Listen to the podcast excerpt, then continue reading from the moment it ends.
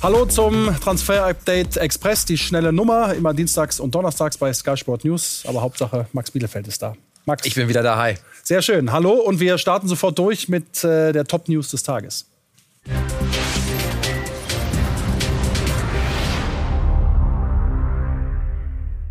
und der Frage, inwieweit City ernst macht, unter anderem bei Jack Grealish. Ja, äh, es ist äh, fix. City holt äh, Jack Grealish, ist heute äh, gestern Abend dann richtig Bewegung reingekommen, ja, und äh, heute Medizincheck absolviert worden und äh, Jack Grealish hat seinen Vertrag bei Manchester City auch schon unterschrieben, Fünfjahresvertrag bis 2026 und Vinny O'Connor, unser Kollege von Sky UK, der war heute den ganzen Tag vor dem Trainingsgelände von Manchester City und hat alle Infos zu Jack Grealish. Ja, Jack Grealish hat heute Morgen den Medizincheck hier hinter mir gemacht. Über 100 Millionen Pfund zahlt Manchester City an Aston Villa. Vorteil für City, er hatte eine Ausstiegsklausel, deswegen ging das natürlich alles schneller als bei Harry Kane. Wir gehen davon aus, dass in den nächsten 24 Stunden auch schon offiziell wird. Vielleicht sogar schon heute Abend, spätestens morgen früh. Jetzt geht es dann darum zu sehen, ob er schon äh, fit ist für den Community Shield, der ansteht. Das wird sich dann in den äh, nächsten Trainingseinheiten zeigen. Und es ist im Gegensatz zu Harry Kane kein Transfer, wo der Spieler in den Streik gegangen ist, sondern es gab eine klare Ausschießklausel, die Manchester City am Ende gezogen hat. Und äh, Aston Villa, ja, ist der Kindheitsclub von Jack Grealish, den er seit 19 Jahren eben supportet. Deswegen kein einfacher Schritt für ihn. Aber er möchte jetzt Titel gewinnen und er ist ein bisschen schneller gewachsen als am Ende Aston Villa, sein Club. Und deswegen dieser Schritt. Und äh, deswegen hoffen alle Seiten, Jack Grealish, dass die Villa-Fans das respektieren, diesen Schritt. Und ja, sie konnten ihn am Ende nicht mehr halten, weil er größere Ambitionen hatte.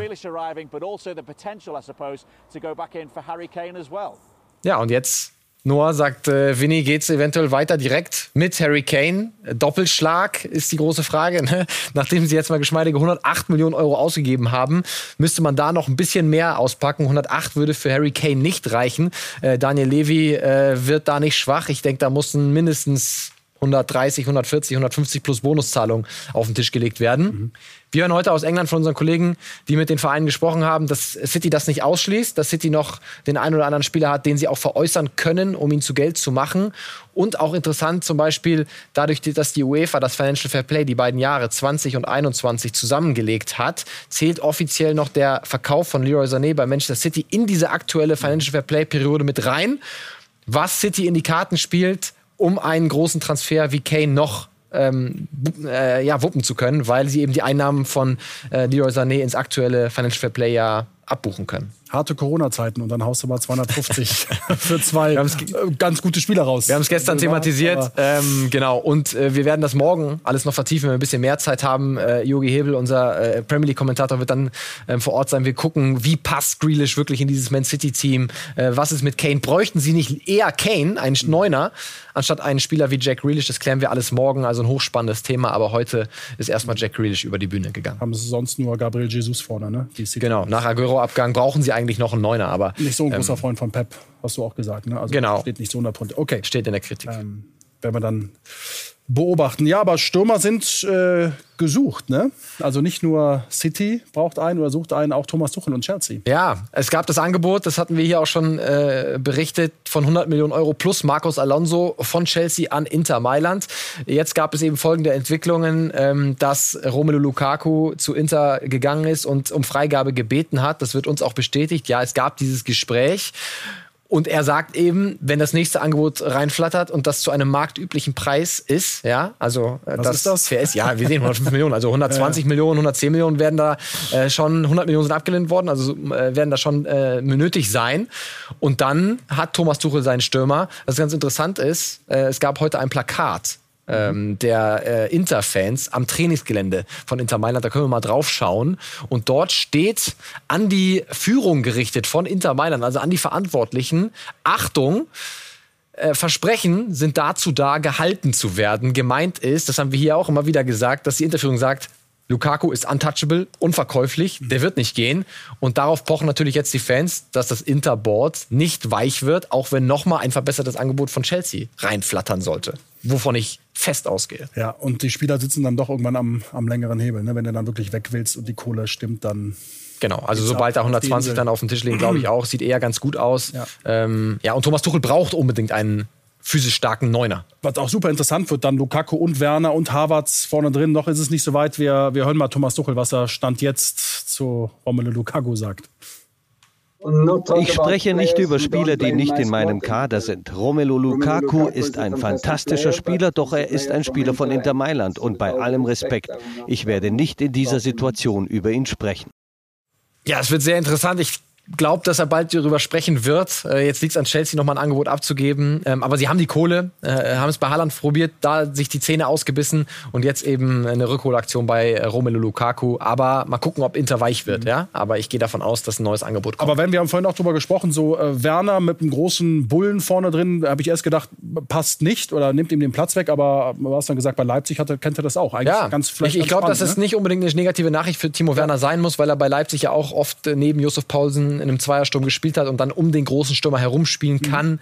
Mhm. dadurch werden auch Räume entstehen. Lukaku kann die Bälle festmachen, ja. die Timo Werner dann ausnutzen kann. Also nicht unbedingt eine schlechte Nachricht. Am Montag haben wir Timo Werner im Interview, fragen ihn natürlich genau das. Mega. Ja. Sehr cool. Und Thomas Tuchel hat, wird wahnsinnig flexibel. Würde, ja. würde ja. wahnsinnig flexibel. Ist ein fehlendes Puzzleteil. Was, was äh, vorne drin dann steht. Wir bleiben auf der Insel und das freut dann auch Jürgen Klopp. Minimum ihn. Ja, äh, Alison Becker ist jetzt offiziell, hat seinen Vertrag äh, sehr langfristig, über sechs Jahre nämlich bei Liverpool äh, verlängert bis 2027. Wir hatten ja auch ein Interview mit Jürgen Klopp vor ein paar Wochen, da haben wir ihn darauf angesprochen, auf die bevorstehende Verlängerung. Und er hat gesagt, ja, ich würde mich natürlich mega freuen, wenn das durchgeht, weil äh, ich weiß gar nicht, ob Alison Becker ein besserer Torwart oder ein besserer Typ ist. Also er liebt ihn über alles. Du kennst äh, ihn auch als Lieder. Gut, ne? Ja, wir hatten ihn auch schon ein paar Mal im Interview. Äh, richtig netter Kerl, also total unprätentiös, äh, sehr, sehr äh, familiärer Mensch, äh, der in Brasilien noch äh, so eine Versender hat und da mit seiner Familie immer die Sommerurlaube verbringt. Also echt ein sehr cooler Typ. Und ja, für Liverpool nur logisch, den lange zu verlängern, einer der besten Teuter der Welt. Dann ist er 34. Äh, ja, für alle eine gute ne? Situation. Genau. Ja. Vielleicht verlängert er nochmal. Jetzt ist er aber erstmal safe. Top. Ja, wir gehen die Leiter langsam ja. runter und sind äh, bei Marcel Sabitzer und die Säbener. Mhm. Wann sehen wir ihn da? Ja, es gibt das Interesse vom FC Bayern, äh, aber nach wie vor äh, kein konkretes Angebot an ihn äh, bei RB Leipzig, äh, nichts konkret vorliegen. Aber Jesse Marsch hat ja heute auch noch mal auf der Pressekonferenz gesagt, RB möchte ihn gerne behalten, ist sein Kapitän, ähm, ne, soll und hofft natürlich, dass er bleibt, hat auch mit dem Mannschaftsrat drüber gesprochen. Die sind sich natürlich auch alle einig, dass äh, Sabi, wie er, ihn, wie er, ihn, genannt hat, äh, ein elementares Puzzleteil ist. Aber es bleibt dabei. Äh, die Abwägung von Leipzig, Vertrag bis 22, jetzt noch Kohle mitnehmen oder ihn dann eben im nächsten Jahr ablösefrei verlieren. Das ist eine Abwägung, die Leipzig am Ende treffen muss. Äh, aber ja, sie haben ein bisschen vorgesorgt mit Dominik Soboslai zum Beispiel, ne, den man im Januar schon geholt hat. Also ja. äh, sie sind vorbereitet auf einen äh, Sabitzer Abgang. Ähm, warten wir mal ab, ob ein Angebot jetzt kommt. Was wäre das für ein Paket noch ganz kurz? Marktwert 32 Mios, aber noch äh, ein Jahr Vertrag. Das ist ein bisschen zu viel. Platzen die Bayern ist ein bisschen zu ne? viel. Nee, nee, also äh, an die 20 Millionen, rund ja. um die 20 Millionen Euro plus minus Bonuszahlung, glaube ich, sind da ein realistisches Preispaket. Okay, wenn wir weiter vor allem äh, du und ihr beobachten und elementares Puzzleteil, Josh Kimmich und die Bayern das ist dann der Eckpfeiler, der bleibt. Ja, Fünfjahresvertrag ne, äh, wird er unterzeichnen. Er hat ja die ganzen letzten Monate schon sehr positive Gespräche geführt und es gab da Einigkeit bei allen, dass man für Josh Kimmich all in gehen muss. Das haben die Bayern gemacht. Sie verdoppeln dann äh, fast sein Gehalt und er hat das ohne Berater gemacht. Heißt, er hat auch nicht andere Vereine gegeneinander ausgespielt oder mit anderen Vereinen geflirtet groß, sondern war immer fokussiert auf den FC Bayern und es gab dann eine faire Lösung eben für andere Seiten. Hatte natürlich noch Hilfe. Jetzt hat er es nicht ganz allein gemacht. Ne? Also Top-Anwälte kümmern sich natürlich dann auch um die Vertragsdetails. Aber äh, Jos Kimmich ähm, und Bayern, das geht auf jeden Fall in die nächsten Runden. Haben wir gestern im Transfer-Update ähm, Pro und Contra diskutiert, also oder auch rausgestellt, wenn die Bayern wollen, dann können sie richtig latzen auch und machen sie das dann auch bei Leon Goretzka. Also wenn Kimmich bleibt, sein Kumpel auf dem und neben dem Feld, dann auch weiter in Rot. Ja, positives Signal. Also in, in, im Deutschen. Im Deutschen, ja. Äh, nicht bei den Red Devils. Ne? Ja, ja, ja. Äh, ja, also es ist natürlich ein super Zeichen auch, auch an Leon, ne, dass, dass sein äh, Kumpel da auf der 6 ne, äh, verlängert hat ich glaube nicht, dass das dann dasselbe Gehaltsniveau sein wird bei den Bayern, ne? dass das ein und dasselbe wird, weil äh, ja, Goretzka hat einfach auch ein weniger, deutlich weniger Anteil an Spiele gemacht als, als Joshua Kimmich in den letzten Jahren. Ne? Das werden die Bayern sicherlich auch ein bisschen berücksichtigen. Ja, und bei, bei Goretzka ist eben die Situation, die bei Kimmich es nicht gab. Er hatte noch bis 23 Vertrag, Joshua Kimmich, und Leon Goretzka ist nächstes Jahr ablösefrei. Ne? Und es gibt dieses konkrete Interesse von Manchester United. Ja, das gibt es einfach.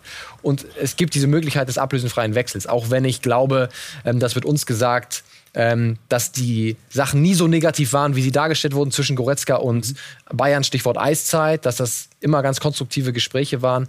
Aber ja, es gibt einfach ein Interesse von einem anderen europäischen großen Verein. Aber in der seichten Tendenz wird das ja, äh, eine Verlängerung. Ich glaube auch, es ist eine leicht positive Tendenz, so wie wir ja. das Gesagte einordnen, ja. Mhm. Okay. Und dann sind wir bei Eintracht Frankfurt. Wird da Jens-Peter Hauge spielen, vom AC Mailand rüberkommen in die Bundesliga? Ja, also das Ding ist äh, in den finalen Zügen wirklich, mhm. äh, haben die Frankfurter und äh, Markus Krösche äh, hart verhandelt, gut verhandelt. Laie mit einer Kaufoption kommt von Milan und wäre dann der direkte Ersatz von Armin Younes, der in Verhandlungen steht mit dem arabischen Club Al-Shabaab aus äh, Saudi-Arabien. Wir warten da noch auf ein verbessertes Angebot. Frankfurt wartet da noch drauf. Und dann äh, könnte Armin Younes tatsächlich nach Saudi-Arabien wechseln und Jens-Peter Hauge wäre sein direkter Ersatz. Dass man mit 27 als Armin Younes nach Saudi-Arabien geht, da könnte man auch mal eine eigene Sendung drüber machen, da haben wir jetzt keinen Platz. Aber okay, dann äh, kommt dann wahrscheinlich Jens-Peter äh, Hauge. Und es gibt Kohle für den HSV. Ja, äh, Jonas Bolt sagt dazu eine Win-Win-Win-Situation. Gemeint ist natürlich aus Hamburger Sicht die Kohle. Es kommen sieben Millionen plus mögliche zwei Millionen Bonuszahlungen rein für Amadou Onana, den es nach Lille zieht. Äh, Onana selber kann bei einem Champions League-Verein spielen, den nächsten Schritt gehen und Lille bekommt einfach einen hochtalentierten zentralen Mittelfeldspieler, der einfach äh, ein enormes Potenzial, Entwicklungspotenzial noch hat und wo es auch einfach die Möglichkeit gibt, dass diese neun Millionen, die jetzt investiert worden sind, in zwei, drei Jahren das Doppelte, das Dreifache auf den Transfermarkt einbringen. Also das meint Jonas Bolt mit Win-Win-Win. Mhm. Und so sehe ich es auch. Der HSV ist wieder liquide. Äh, klar verliert einen Topspieler, aber er macht den nächsten Schritt und Lille bekommt einen Topspieler. Also ähm, ja, positiv für alle Seiten. Gut, Max. Dankeschön. Dann sind wir schon durch mit dem Transfer-Update Express. Morgen wieder länger. Morgen wieder die halbe Stunde, ne? Sowieso. Jetzt immer merken, bis zum Deadline Day am 31.08. gibt es jeden Tag, Montag bis Freitag, was mit TU. Zweimal Express, zweimal die volle Show und mittwochs Pro und Contra, die Diskussion. Mit dir? Ja, unter anderem. Ne, dann nächsten Mittwoch wieder. Aber erstmal morgen Transfer-Update. Danke, Max, und danke fürs Interesse. Bis morgen. Ciao. Schönen Abend.